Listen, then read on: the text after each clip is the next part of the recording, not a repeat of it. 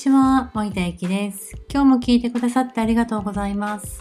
えっ、ー、と、今日はね、あの、よく起業をするときに、え、ー、と、私の強みは何だろうとか、差別化しなければいけないってこう思いがちなんですけれどもまずは起業する時はそれよりも大事なことがあるよっていうお話をしたいと思います。えーと、例えばなんですけど私は、えーと、もうね50歳になるので、えー、私たちの私のか私のアイドル時代はっていうともうなんか今ではねほんと懐かしいタノキントリオとか、まあ、聖子ちゃんとかアキナちゃんとかで、ちょっと、えっ、ー、と、その後に、例えば、えっ、ー、と、安室奈美恵ちゃんとかね、あの辺の人たち、あと浜崎あゆみさんとかが出てきたと思うんですけど、最近ね、あの、ちょっと私 YouTube にハマってまして、で、YouTube をね、見てたんですよ。で、なんか、アキナちゃんの懐かしい YouTube とかね、聖子ちゃんの懐かしい YouTube とか見てたら、懐かしの動画を見ると、最初の頃と聖子ちゃんとかアキナちゃんとかマッチとかなんてもうぶっちゃけここだけの話本当オーラゼロというか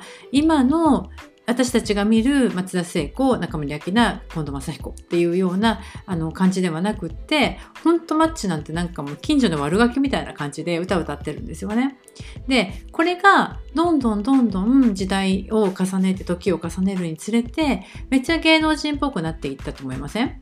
でここで思うのって彼女たち彼らたちはもちろんあのビジュアル戦略とかブランディング戦略してるんだろうけれどもでもその時にあの掲げた個性とか、えー、強みっていうのがちょっと変わってきてで例えば聖子ちゃんが聖子ちゃんカットじゃなかったと思うんです最初。でマッチは最初から銀ギラ銀でもなかったしその例えば聖子ちゃんカットといえば松田聖子とかっていうようなイメージっていうのは後からついてくるっていうこともあると思うんですよ。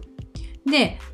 やってるうちに強みがどんどん目立ってきて他のことがどんどん削られていってそれで最終的にはまあ聖子ちゃんといえば何々とかマチといえば何々とか浜崎あゆみといえば何々みたいな感じになるわけです。なのでここで私がちょっと思いたいなと思うのは例えば今起業しようとで例えばオンライン化しようと思った時じゃあそこでの私の強みはこれかなとかこれで差別化しますとか言ってすっごい気合い入れてあの強み探しとかね差別化を見つけるみたいなことやったとしても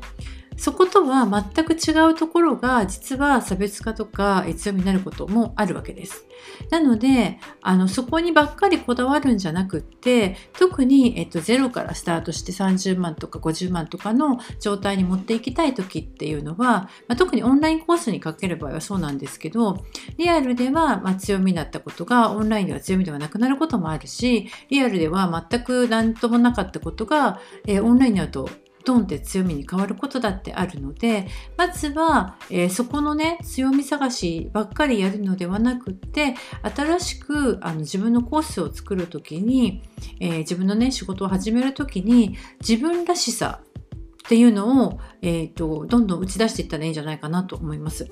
でその自分らしさっていうのが、まあ、世界観みたいな感じにもつながっていくと思うんですけどそのぼんやりとした世界観オンラインのコースだったか特にそうかもしれない、えーと、いろんな方がね今いろんなあのコースをオンライン上で提供しているのでまあなんとなく周りの人と一緒と思っているかもしれないけどでもその世界観みたいなのが最初はぼんやりしてたかもしれないけどそれがどんどんなんか削られて削られて色が濃くなって気がつけばなんとかさん、なんとかといえばなんとかさ、みたいな感じで、強みがトンって1個抜きんでることがあると思うので、まずは、えー、強み探しとかね、差別化にばっかり気にしないで、自分のコースを提供してみる。そして自分の思いとか言葉で自分の世界観みたいなものを、えー、発信してみるっていうことが大事なんじゃないかなと思います。なんかね、発信しましょうっていうと結構なんか気合が入ったりとか、ブロックがあったりとかで、ちょっと顔出しは嫌だなとか、なんていうの？あの、